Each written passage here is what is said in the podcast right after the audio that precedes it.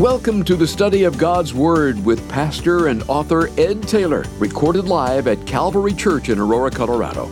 To learn more about the many resources available through Abounding Grace Media or to tune into our live stream services, visit us online at calvaryco.church or download our free Calvary Church app. Now here's Pastor Ed to take us into our study. Amen. Amen. Take your Bibles, open them to Genesis chapter 22. Genesis chapter 22. And I've entitled our Bible study, Maturity That Leads to Obedience. Maturity that leads to obedience. Now, remember, when we're reading through the Bible, there is one singular theme on every page, and that is everything is pointing to Messiah, pointing to Jesus. And even as we're reading in the Old Testament, we're seeing types and pictures of Jesus. And this chapter is one of the most important chapters in the Bible. It's one of the high points of the scriptures. It's a prophetic chapter, and it points to all that will happen through Jesus thousands of years later. And in the chapter, we have a father, we have a son, and we have a sacrifice. And going through where I, I, had prepared the Bible study and I finished the chapter in one study, but as I was reviewing it, I think it's important that we slow down a little bit and let the chapter like resonate in our hearts. So we're just going to take sections of it, at least for two weeks, maybe three, and allow the Holy Spirit to use it. Now, as the Bible in the Old Testament is looking forward, it uses pictures, and you might hear the word typology, types. And so, as you're reading in the Old Testament, there are pictures and types of what will be coming in the New Testament. And you can just jot it down. A great example of this, uh, at least a description, is in Colossians chapter 2, in verse 16. In Colossians 2 16, it says, Don't let anyone judge you in food or in drink, or regarding a festival or a new moon or Sabbaths and then he describes it, which are a shadow of things to come, but the substance is of Christ. And so the shadow is not the substance, it's a reflection of the substance, and that's what a type is. A type is not the actual end, it's a picture of what's to come. And something we learned deeply in our study through Hebrews was the significance of typology. And because the central theme of the Bible is Jesus, the types of pictures are often of him as he fulfilled them. And so you look back at just a few things to consider. Adam is a type of Jesus. Moses becomes a type of Jesus. The Passover lamb is a type of Jesus. The manna in the wilderness, the bronze serpent, and on and on it goes, pointing forward to Jesus who is to come.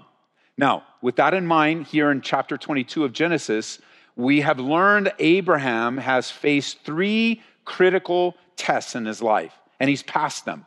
Three critical tests. If you keep taking notes, the first one was being called out of his homeland. He was called to something brand new. He, and he was called, I guess you could even divide this. Not only was he called out, but he was called to somewhere that God said he would show him. So wasn't even told exactly where he was going, just leave. Number two, he was called to separate from Lot, which was pretty significant. He loved Lot, it was his family.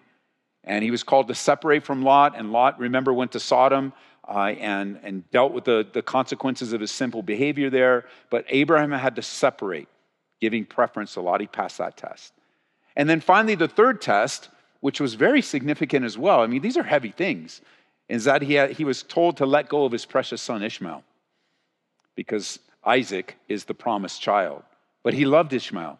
Even though Ishmael came from a bad decision and impatience, God loved Ishmael as well, as well as his dad, and he was called to separate. He passed the test.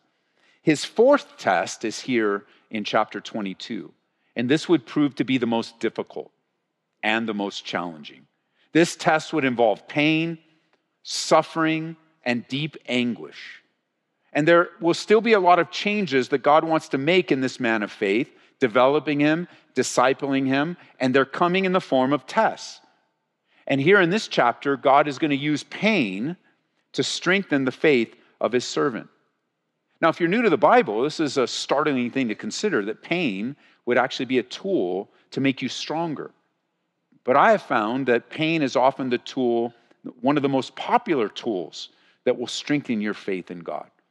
It's counterintuitive because there's so much natural emotions, so much natural reaction that we think, what, what is this? And I don't want this. And how could this possibly be used by God? But God uses pain to get, get our attention, to, to bring us to a place of surrender, and to bring us from glory to glory, strength to strength, from level to level of maturity. Now, the idea that God uses pain to strengthen is not an easy truth to accept or to live with. Some might even look at this and go, wait a minute, I thought God was a God of love. And in your definition of a God of love, that he doesn't want anyone to experience pain or suffering. But the Bible would disagree with that. God uses it. It was man's choice that brought pain and suffering into the world. It was man's disobedience. It was man's rebellion. It was Adam and Eve in the garden that brought this all upon us. God's heart is to use it because as we survey through the entirety of the Bible, we find spiritual growth is so often surrounded by sacrifice and suffering. Now, I don't think the Bible teaches us to go looking for it or to inflict pain and suffering upon ourselves. That's not what the Bible teaches at all. But I do know this for those of you that have spent your whole life trying to avoid pain and suffering, you've missed out on key areas of your life that would bring about quick maturity, a lot of maturity, a lot of growth as we submit ourselves to the difficulties of life instead of trying to drown them with alcohol or run away in relationships and on and on the list goes of ways that we've tried to avoid pain instead of embracing the reality that every human being you see for the person apart from jesus pain has, real no, has really no purpose. Eh, there's no explanation for pain it's just another thing to deal with another thing to endure another there's no explanation outside of christ but in Christ, and we've developed this in other Bible studies, especially in Romans chapter 8, especially around Romans 8 28, how God uses all things together for the good. But in Christ, we understand that pain has a purpose and an end, and it's used by God for his purposes. The difference is how we respond. And certainly, there are some listening to me right now that have seen God use pain in your life and you've gotten through it and you've endured it and you're a better person because of it. God has shown you things that couldn't be seen before and revealed things to us. Again, jot it down. Let me read to you in Hebrews chapter 12. We're reminded uh, in Hebrews 12 we're not the only ones that suffer. Every generation of believers have suffered greatly.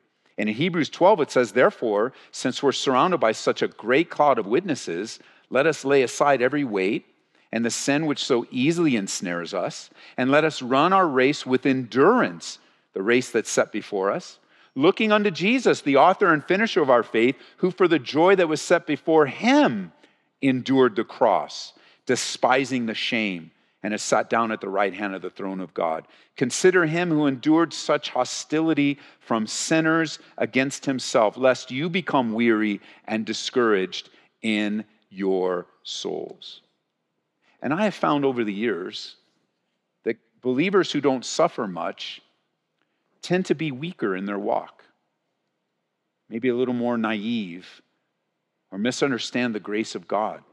There's less of a depth, maybe a little bit slower in their maturity. But the opposite is true as well. Some of the most steady, strong, deepest root believers I've met, if you heard their story, it would just it would make you hurt that they've endured so much pain in their life. And their response to it was a deeper faith and trust in the Lord no matter what, and let their roots go down deeply. You see, I've met those that have experienced deep heartache and pain and sorrow that give them a depth of relationship that you can't buy in a book or learn from a Bible study or some series somewhere. You learn it in the place of suffering and the place of dependence with that in mind, let's see this episode of this final or fourth test in Abraham's life. We're just going to look at the first few verses today, but there's much to much to learn. Verse 1. Now it came to pass after these things that God tested, mark that word, tested Abraham and said to him, Abraham. And he said, Here I am. And he said, Take now your son, your only son, whom you love, mark that word, and go to the land of Moriah and offer him there as a burnt offering on one of the mountains of which I shall tell you. And finally, the voice of the Lord comes to Abraham once again after he planted the tamarisk tree, and he's going to be a place of worship and, and dependence, and he's seen the faithfulness of God. The voice of God comes again, and it says that God tested Abraham. God has been preparing, or a word we may use today, God has been coaching Abraham along the way in his personal relationship. You can say here in chapter 22, Abraham is a very different man than the man we met when we first met him, called from his pagan background. I mean, he has changed dramatically over the years, and it has been many years.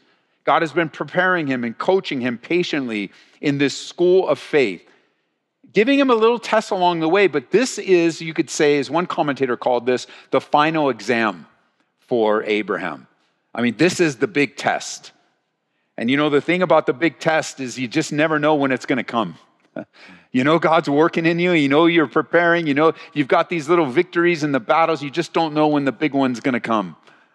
And yet, here it is in his life. Abraham's about to face the most remarkable, ironic test that anyone has ever experienced. He's waited 25 years for the child to come, and miraculously, his son is born, and now and now he's going to be asked to give them up in a very extraordinary way. And this brings out a, an important lesson for us just on this word testings, because I want you to understand the difference between testings and temptations. There is a difference between the testings of God and the temptations of the devil. Now, they kind of feel the same at times and maybe even look the same, but they're not the same. They're very, very different. In James chapter 1, in verse 13, it says, Let no one say when he is tempted, I am tempted by God. For God can't be tempted by evil, nor does he himself tempt anyone. But each one is tempted when he's drawn away by his desires and enticed. And so the temptations of the devil are designed to destroy you. Temptations of the devil are not only designed to draw your faith away from God, but they're designed to draw you into sin. Because in the playground of sin, the wages of sin is what, church? Death. So the temptations of the devil are designed to try to trip you up and cause you to fail. His tempting, temptings of the devil are designed for your destruction, while God's testings are designed for your expansion testing. Now, if you use the illustration that we're familiar with in school with testings, a test is designed to reveal. A test is a revelation. And what the teacher, what the school is looking for is the revelation of whether you learned what you were taught or how much have you learned what you were taught or how much more you need to learn. It all depends on what this test is going to reveal and your answers, and after it gets graded. And this is an important truth. We don't need, listen, this, this might be startling for you, but as followers of Jesus, we don't need more information as much as we value information in the study of God's word. We don't need more information. What we need is revelation. There's a depth of information that we need that only God can reveal. And that's why the Bible says knowledge puffs up, but love edifies. And it's a loving God that will lead us down a path using one of his tools. It's not his only tool, but using one of his tools of testings so that there might be a revelation of what's going on in our hearts. You know, you might, you might pray this scripture in Psalm 139, verse 23. In Psalm 139, 23, it says, Search me, O God and know my heart. Try me and know my anxieties. Just by a raising of hand, how many of you have prayed that scripture exactly or something like that to God? Okay, so this is the answer. Try me, Lord. And as God said, okay, here's a test. here's an opportunity so that you can see what's inside. A revelation. And the rest of the scripture talks about being led in the right direction. Let me give you another one Psalm 17 and verse 3. The Bible says, You have tested my heart. You have visited me in the night. You have tried me and found nothing. I purpose that my mouth shall not transgress. And here's another one, a different way of looking at it Psalms 26, verse 2. Examine me, O Lord, and prove me. Try my mind and my heart. So you know testings are going to build your faith. Temptings are going to erode your faith. They're going to lead you away from God into behavior that maybe even you can self justify, but the end thereof is death. The Bible says there is a way that seems right to a man, but the end thereof is death. And we want to be careful to know that testings come our way and God sends them our way. And temptings come our way and the devil sends them. And really, you know, that I don't want to oversimplify it, but a lot of the temptations we bring upon ourselves. The devil doesn't need to show up because it's just our way of thinking, and we need to unlearn things and, and what we're putting in our eye gate and what we're putting in our ear gate. You know, we it's not, it's not like the devil's chasing you around everywhere because he doesn't need to. We bring a lot of temptations upon ourselves, when we, we feed our flesh, we present ourselves to this world, and on and on the list goes. And so, in between chapter 21 and chapter 22, you know, 20 plus years have passed. And before God tests Abraham, God is preparing him for the test. And that is the work of God in our lives. I mean, I dare say some of you faced a test today. And in the response to the test, your heart was revealed. Now, whether you admit it or not, or whether you see it or not, God has been working in your life. And all that God is doing today is preparing you for what's up ahead. Maybe little test, little test, little test, little test, big test. Or perhaps some of you have been called to a deeper relationship with Him and it's big test, big test, big test, big test. Huge one at the end. But the end result is this revelation, preparation, equipping, so that you and I might not stay in the same place spiritually, stay in the same place emotionally, stay in the same place in a, in a level of maturity. God wants us to grow up. Just those of you with children as parents or grandchildren or nieces and nephews, or like our, our hearts are for the kids to grow up. They, they need to grow up. That's God's will for their life. To grow up from age to age, and then age leads to maturity, and that it is important that not only do, our, we desire our kids to grow up, but, but we also continue to grow up. And Abraham, he has gone through these testings where in between the chapters, you know, it's been kind of quiet in his life. And there are seasons of quietness. Sometimes, right before a big test, there's a season of peace. What do they say in the word? Uh, the calm before the storm. Well, it's true. God will give you a peace and a settled, you know, there's just kind of waters are calm and and that that's, you know, so much goes on in this church, this little church of ours, so much warfare, so much stuff. Like, and I'm always concerned when it's quiet. I'm always concerned when there's like, it just seems like, I mean, it's never true, but it just seems like it's more of a calm season than usual. And it, it changes my prayer life. I mean, I'm not asking God, you know, stir us up with more trials or anything, but, but I, it concerns me because when there's progress being made for the things of God, there will be resistance. Although at times God will give you a rest. And you see that with Abraham. There is a little bit of a rest before God speaks to him again. And in due season, the tests come, a time of proving.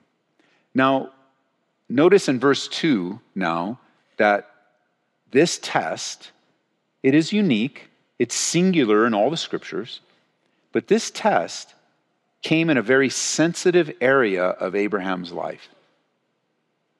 Very sensitive and personal. Abraham loved his son Isaac, and now God is asking him to give up his loved and prized possession.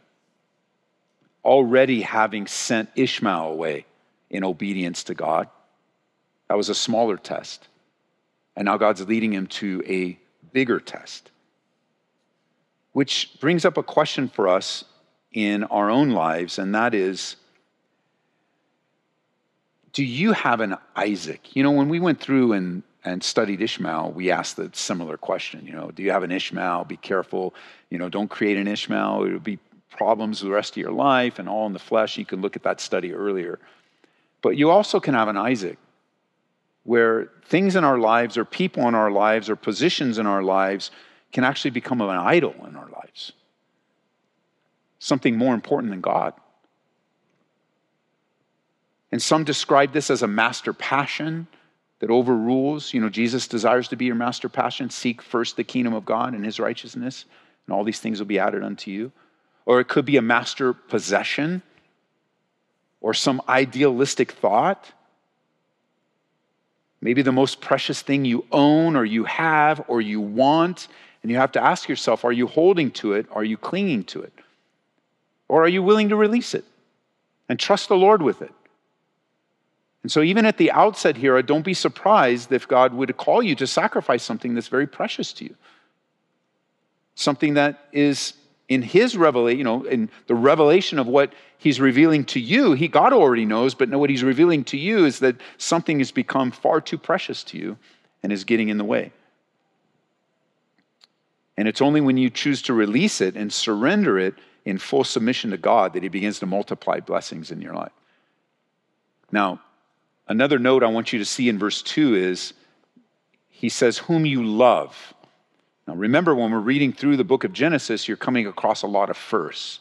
This is the first time this word love is used in the Bible.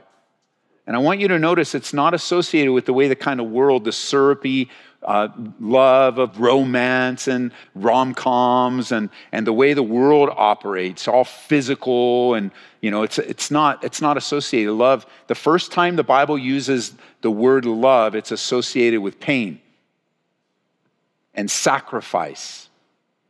It, it's associated with submission. It is associated. Uh, well, let, let me show you in the New Testament. Would you hold your place here? Turn over to 1 Corinthians chapter 13. 1 Corinthians chapter 13. By way of reminder, there is a display. It's not a full definition of God's love, but it's a display of love. And we see this lived out in Abraham's life. We also see it in very great contrast to the way the world describes love.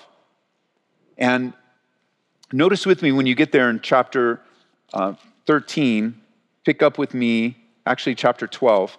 Pick up with me, no, chapter 13. No, chapter 12. No, chapter 13. It's, it's 13, sorry. I was covering the number. My Bible was all messed up. I need a new one. Verse 4 Love suffers long and is kind. Love does not envy. Love does not parade himself. It's not puffed up. Doesn't behave rudely. Does not seek its own. Verse 5 is not provoked. Thinks no evil does not rejoice in iniquity, but rejoices in the truth, bears all things, believes all things, hopes all things, endures all things. Love never fails.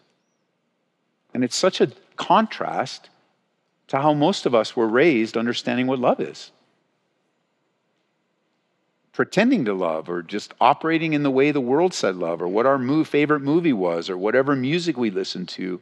But real love is associated with sorrow, sacrifice, submission, a giving of ourselves. The Bible would say in describing Jesus, Jesus would teach us this. He'd say, no, There's no greater love than this, than to give up your life for a friend, to live in sacrifice. This love is described of a father here in chapter 22 of his only begotten son. And by the way, the phrase where he says, Your only son Isaac. This is not, we know this doesn't, this isn't in context, doesn't mean that Abraham has only one son. This is an idiomatic phrase in the Bible that speaks of uniqueness. Isaac was his only son because he was the only son of promise, not that he was a singular son. And so uh, don't let someone come and trip you up and go, well, here it says he only has, he's his only son, Isaac. What about Ishmael? Well, Ishmael was his only son in a different set. So it's not singular, it's unique. Even as Jesus is described in John chapter 3 as the only begotten. He's unique. Now, this love is describing a father of his only begotten son. It's describing a son's willingness to submit to his father as you read ahead even to the point of death, even to the point of confusion. And what does this mean? And why are we doing this, Dad? This love is about God our Father, though. Of all the applications we've looked at, this chapter is not about application to our lives as much as it is to get our eyes on Christ. Already seeing what God is willing to do for us through the life of Abraham and Isaac. This love is about God our Father who has an intense love for his Son and an intense love for those that his Son will be sacrificed for. You know, three of the four Gospels, when they start out, heaven speaks and you hear a voice from heaven that says, This is my beloved Son. You see the Father's love for his Son. Abraham to Isaac, God toward Jesus. There's an eternal intimacy spoken of here, a oneness between the Father and the Son and the Holy Spirit. But it's also beyond that the willingness of a father to offer that son the willingness of the Son to offer his life and surrender. And to me, words don't describe. It's one of those episodes in the Bible, it's just hard, you know, the power and the passion behind what's happening here. It's incredible love. Nowhere in the Bible do we find a chapter like this, displaying, displaying from the Father's perspective what Calvary meant to him. I mean, you have Psalm 69 and Isaiah 53 and Psalm 22, giving us insight of what Calvary meant to the Son. Remember in Psalm 22, why have you forsaken me? That's the Son's perspective. That's Jesus' perspective, hanging on the cross prophetically. But only here in Genesis 22 do we have the Father's perspective and the love of the Father. And all the agony and all the heartache here in Mount Moriah, what it meant to Abraham it was a thousandfold meant to God the Father. So notice with me now in verse 3 Abraham rose early in the morning, saddled his donkey, and took two of his young men with him, and Isaac his son. And he split the wood for the burnt offering and arose and went to the place of which God had told him. And then on the third day, Abraham lifted his eyes and saw the place afar off. And Abraham said to his young men, Stay here with the donkey the lad and I will go yonder and worship, and we will come back to you. Now, I don't want you to miss this. If you like to write in your Bibles, you need to mark this and see it because we could take it for easily for granted. But if you notice in verse 3, it says, So Abraham rose early in the morning and saddled his donkey and took two of his young men and Isaac his son, and he split the wood, and he arose, and he went to the place of God told him. And then on the third day, he lifted his eyes and he saw these, this series of words, these connecting words, and represent to us this immediate obedience. Obedience begets obedience. And he's just going, he, he already made up his mind. Obedience is often a decision followed by many other consequential decisions. So you're like, yes, I'm ready to go. And it's okay, let's go, let's go, let's go, let's go, let's go. You get on that theme, on that, that rhythm of obedience. And for three days, we see Isaac was dead in the heart of Abraham.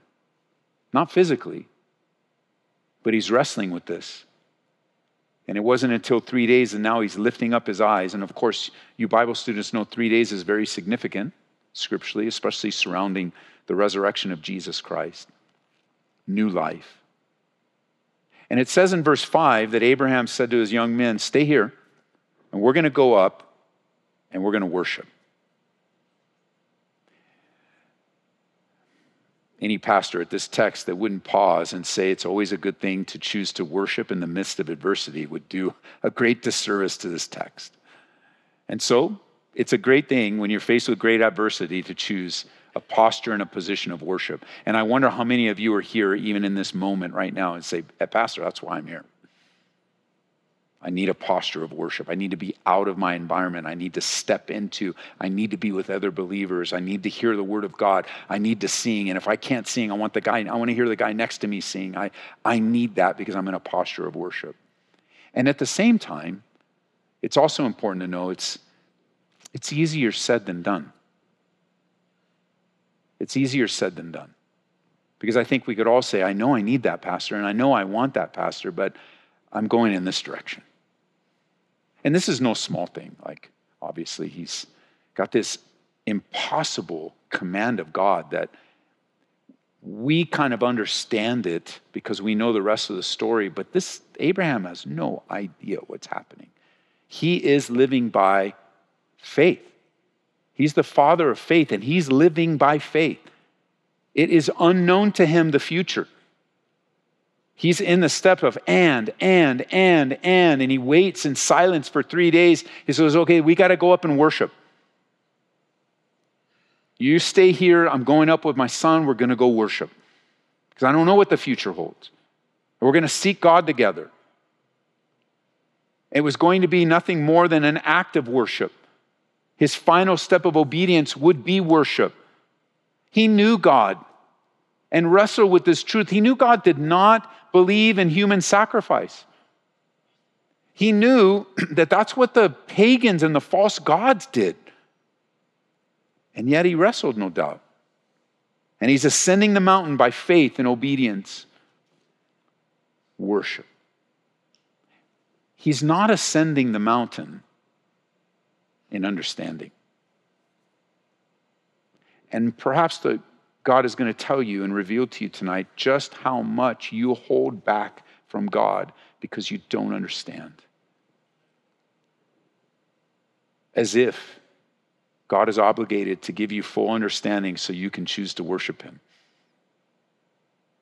And these are the questions of great significance, aren't they? Because when we're talking about pain, sacrifice, and suffering, and all the ills of this world and everything we're facing, what's the natural, what's the big question? Why? The big question of why, just understand, is not a bad question to ask. God doesn't say stop asking it, but just understand it's an information question. When you ask why, you're asking for information. And then if you don't get the information you're looking at, you're setting your, you're looking for, you're setting yourself to be mad at God. Because not only are you in pain and difficulty, but now you're upset because he won't give you the information you want.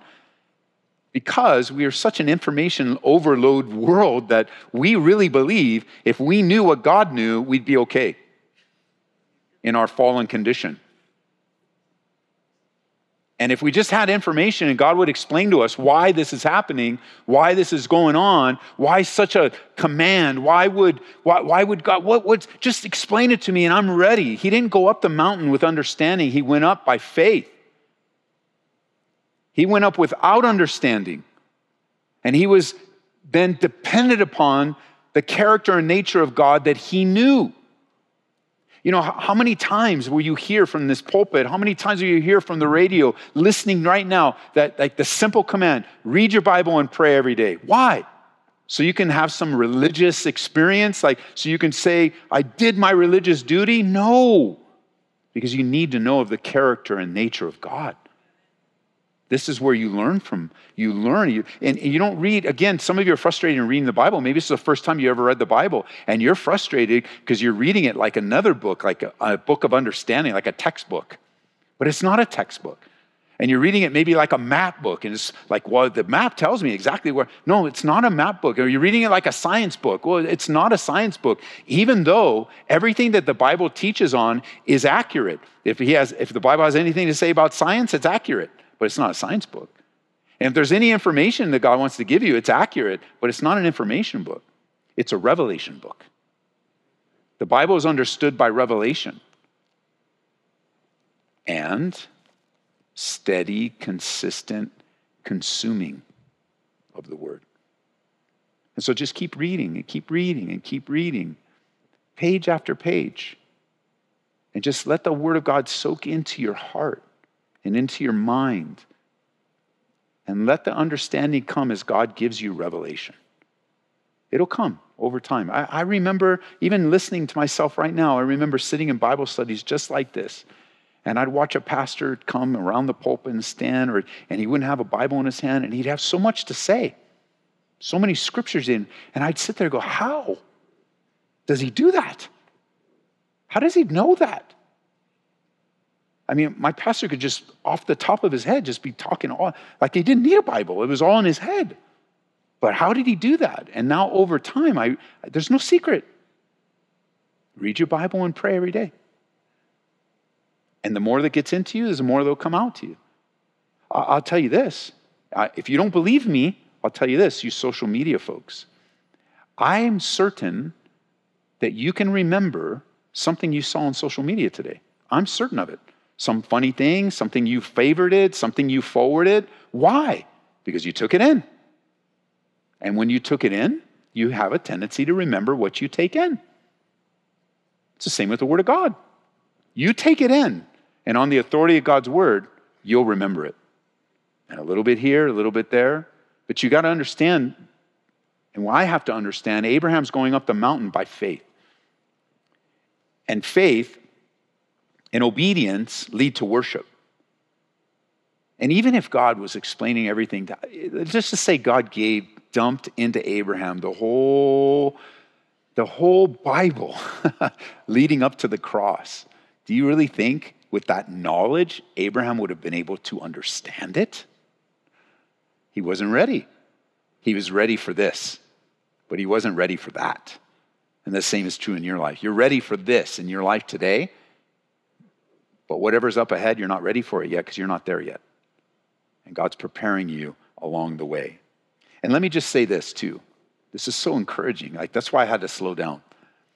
You, you can't compare the Abraham in chapter 22 with the Abraham of 10 chapters earlier. They're different men. They're profoundly different men. Same name, but this is a different man. The earlier versions of Abraham has him what? Bargaining with God. Remember at Sodom? Judgment was going to come, and what was Abraham's posture? Oh, please, no, no, no. What if there's so many righteous in there? Please don't do it, God. Like he took the position of, no, don't do it. That's not him today. And don't you think this would be a more important thing to bargain with God? No, no, no. There's got to be another way. I, what are you doing? No, he didn't bargain with God. Obedience. He went from that place, and I think, you know, the bargaining with God was the maturity he was at at the, at the time. We don't look down on him for that. That's just where he was at. Even in your life right now, this is the maturity where you are right now. Don't look down. This is where you're at. And you'll continue to grow as you present yourself to the Lord. You will. You will grow. Time and testing, that's how we grow. It's how relationships grow, friendships grow, it's how believers grow. Time and testing, no shortcuts. And so earlier versions of Abraham had him arguing, arguing or bargaining with God, but today he's obedience in the face of impossibility. I can only imagine what's going on in his mind, in his heart, in his emotions. My son, we waited so long, the miraculous son, I love him so much. But Abraham had, listen, Abraham has come to a place in his life where he trusts the Lord completely. What that means. This is where he's at. And I believe, as we wind down today, that the ultimate goal of maturity is to reach a place where, regardless of what you're thinking and regardless of what you're emotionally going through in life, you obey. Let me repeat that for you. I believe the ultimate goal of spiritual maturity is to reach that place where, regardless of what you're thinking, and regardless of what you, emotionally you're feeling and what's going on in your life, you obey. You arrive at the maturity to realize that, man, you get up first thing in the morning and you are ready to serve the Lord. The consciousness of God with you wherever you go, wherever God has you. That you won't deal with it later, you won't delay. You won't bargain. You just trust in the Lord with all your heart. I've learned personally that if I don't obey God, if I delay, it just causes so much pain. And I end up obeying anyway. like it is the right choice. But I put up such a fight in the beginning and like, okay, okay, okay, you're right. But now I got to deal with the consequences of disobedience when God was right all along. And I love this because there's the, the and again, at the end of verse 5 is all we're going to look at. So he's going up to worship. The sacrifice is going to be a place of worship. It's all worship, not just like going up to sing songs. He, he realized it's all worship. And he tells his servants, We will come back to you. And there's only really two ways they can come back. Either what God asks of Abraham happens, and God brings his son back to life, a belief in the resurrection, or God will intervene in his life. And I don't think Abraham had that one in his mind. I think he believed in the resurrection, which is even hard for us in the 21st century to just come to terms with. That's why there's a lot of critics that don't like this chapter. And it, makes sense that the critics don't like this chapter because it speaks of the ultimate sacrifice on your behalf, on my behalf. But looking at the ingredients of what kind of God would call someone to sacrifice his own child. Again, the, you got to keep reading the Bible. You got to keep reading before you ask that question. At least finish the chapter. And you see it was a testing, not a temptation of the devil. It was a testing of God. It was a lesson of revelation. And I hope you leave here wanting to know what's in your heart. We know what the Bible says the heart is deceitfully wicked. You know, it, it, we, are, we have a, a, posture sometimes in sin against God. But I, I, I hope you want to know, I hope you want revelation so God can deal with things in your heart. understand. We are, we have a posture sometimes. I hope you want to know what the Lord sees in you so that he can deal with it. I hope you're open to grow in your relationship of faith, that even the most wild tests are just used by God to draw you in closer intimacy with Him. Because again, the whole pattern here of this chapter is, is under the banner of love. And you can read ahead. You don't need to wait. You can read the rest of the chapter. I'll tell you the rest of the chapter. Abraham doesn't sacrifice Isaac because we learned that God provided for himself a sacrifice. So he doesn't sacrifice him. That's not what this is about. It's about the revelation of the love of God. And then we look at the Bible in a mirror and we think, man, I don't think I'm ever going to have that kind of faith. I don't think I'm ever going to be that strong. I don't think I'm. No. Abraham was filled with failure and all kinds of issues. We've learned that in our study of him, and you will grow in your faith. That's God's will for your life. You, you might even look, I don't think I could ever, and you just have to sacrifice that. What do you mean you don't think you could ever? God can do for you what you can't do for yourself. But if you tight, you're just holding on, and I'm, I could never. Of course, you could never. You have to release and sacrifice. You got to surrender. You got to embrace even the pain that you're going to face. And you got to say, God, I just so hurt so much. I can't believe it. But now, once you reveal it to me, I can lay it on the altar and I can walk away from it. And it can be in the past. And God can begin the work of healing in your heart. Like you can be a fundamentally different person as a born again woman and a born again man in Christ. And what he has begun in you, the Bible says, he is faithful to complete it until the day of Jesus Christ. And Abraham's a great example of that. And if you're here among us today and you have never surrendered your life to Jesus Christ, today is that day. This is not, these things we're learning about this man, Abraham, belong to the children of God, to men and women who, by spiritual birthright, you know, spiritual birthright, you know how the Bible describes that? Probably a phrase you've heard your whole life. For men and women that are born again, that's your spiritual birthright. You must come out of not only physical birth, but you also must have spiritual birth. And how does that occur? By admitting that you've sinned against a holy and a righteous God. That to this point in your life, you have gone in a pathway away from God.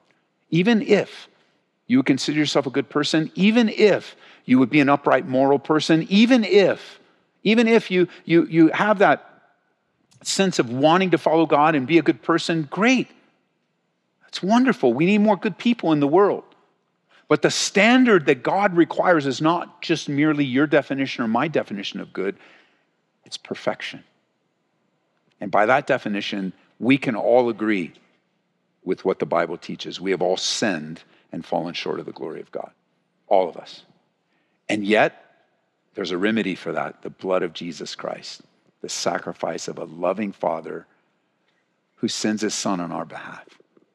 So that today, if you will confess with your mouth the Lord Jesus and believe in your heart that God raised him from the dead, you will be saved. That's to you in the overflow room or down in the cafe. That's to you on the radio, on YouTube, or wherever you're watching, on your phone, your tablet. You're in a prison cell right now. The love of God has reached you. Even if you're watching in Saudi Arabia, God loves you, sent his son Jesus Christ to die for you. He loves you that much. And your response is, man, what great love. I want a relationship with this God that loves me. I want to learn sacrifice. I want to learn to embrace the will of God for my life in a very difficult world. And so, Father, I pray right now as we come to the end of this little section, as we learn about the testing of Abraham, as we learn of his worship and obedience and faith. And part of me, Lord, I'm, i just feel so small next to Abraham in many ways. I don't have this level of faith in my life yet. And yet, Lord, as I look back, I learned that you brought me so far. And you haven't brought me this far so that it all just stops. And So I just pray that into the lives of your saints tonight. That you haven't brought them this far so that they just are abandoned by you. That you're going to continue to grow and work in their lives. But I also pray for those that for the very first time would need to surrender their life and believe on the Lord Jesus Christ for the salvation of their souls. And I would just say, if you're here today and you say, Ed, I, I want to follow God. I want to, I want to do what you're talking about. I want to turn away from my sin and I want to follow God with my life. I'm going to ask you right where you are, would you stand to your feet? I want to pray with you. God bless you over here. Who else would say, That's me? It was a Wednesday night that I responded, just like this. It was a midweek Bible study pastor teaching a Bible study in the book of Revelation. I don't remember what he said, but I do remember this. The love of God got me that night. And I always love to share this because I felt like that night, I, I just didn't think, knowing where I came from and what I was into and all this stuff, I didn't think, I thought love, that God could love all the people in that room. There's probably 4,000 people, 3,000 people in that room. But he wasn't, he couldn't love me because my past is just so bad. It wasn't even my past at the time, it was my present. Maybe that's you. It's not, it's not even my past, man. It's, it's my today. And God meets you today. He loves you today. You can receive the forgiveness of your sin and the removal and guilt and shame today. As a matter of fact, did you know the Bible says today is a day of salvation? It's today. So whether you're near or far, I want to help you do what the Bible says to confess with your mouth. So that you can have. One of the reasons why we ask for this open response is so you have in your mind the day, the moment where you know that you know that you know. Because the enemy will come after you. Oh, you're not really saved. Oh, you're not. You know, look at you and look at your life. You can just know by faith, no way, God has done this work. And so you can say this. You say, God, I admit that I sin against you. And I ask you to forgive me of my sins. I believe you sent Jesus to live for me, to die for me. And I believe Jesus rose again from the dead to save my soul. And I turn away from my sinful past and choose to follow you. From this day forward, help me, God, to live the rest of my life for you. In Jesus' name. Amen and amen. We pray that you've been encouraged by this Bible study delivered live from the sanctuary of Calvary Church. For prayer, call us at 877 30 GRACE. That's 877 304 7223. To listen to this message in its entirety or to join us for our live stream services, visit us online at calvaryco.church or download our free Calvary Church app. Be blessed as you worship Jesus this week.